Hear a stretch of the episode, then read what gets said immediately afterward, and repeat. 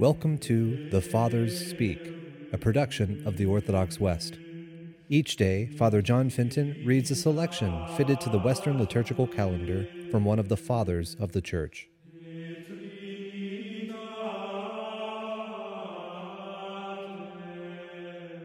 From a sermon by our Father among the Saints, Leo the Great.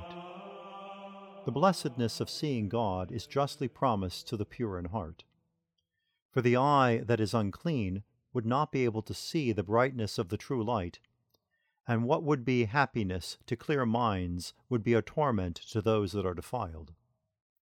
Therefore, let the mists of worldly vanities be dispelled, and the inner eye be cleansed from all filth of wickedness, so that the soul's gaze may feast serenely upon the great vision of God. It is to the attainment of this goal that the next words refer. Blessed are the peacemakers, for they shall be called sons of God. This blessedness does not derive from any casual agreement or from any and every kind of harmony, but it pertains to what the Apostle says, Be at peace before the Lord, and to the words of the prophet, Those who love your law shall enjoy abundant peace. For them it is no stumbling block. Even the most intimate bonds of friendship and the closest affinity of minds cannot truly lay claim to this peace if they are not in agreement with the will of God. Alliances based on civil desires, covenants of crime, and pacts of vice all lie outside the scope of this peace.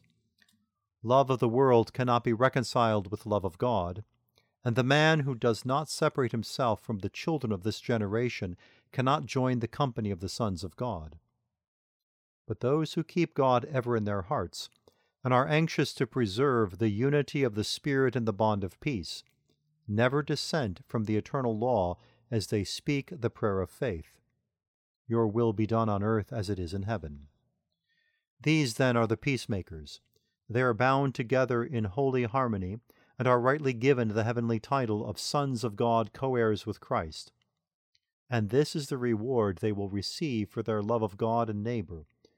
When their struggle with all temptation is finally over, there will be no further adversaries to suffer or scandal to fear, but they will rest in the peace of God undisturbed, through our Lord who lives and reigns with the Father and the Holy Spirit, world without end.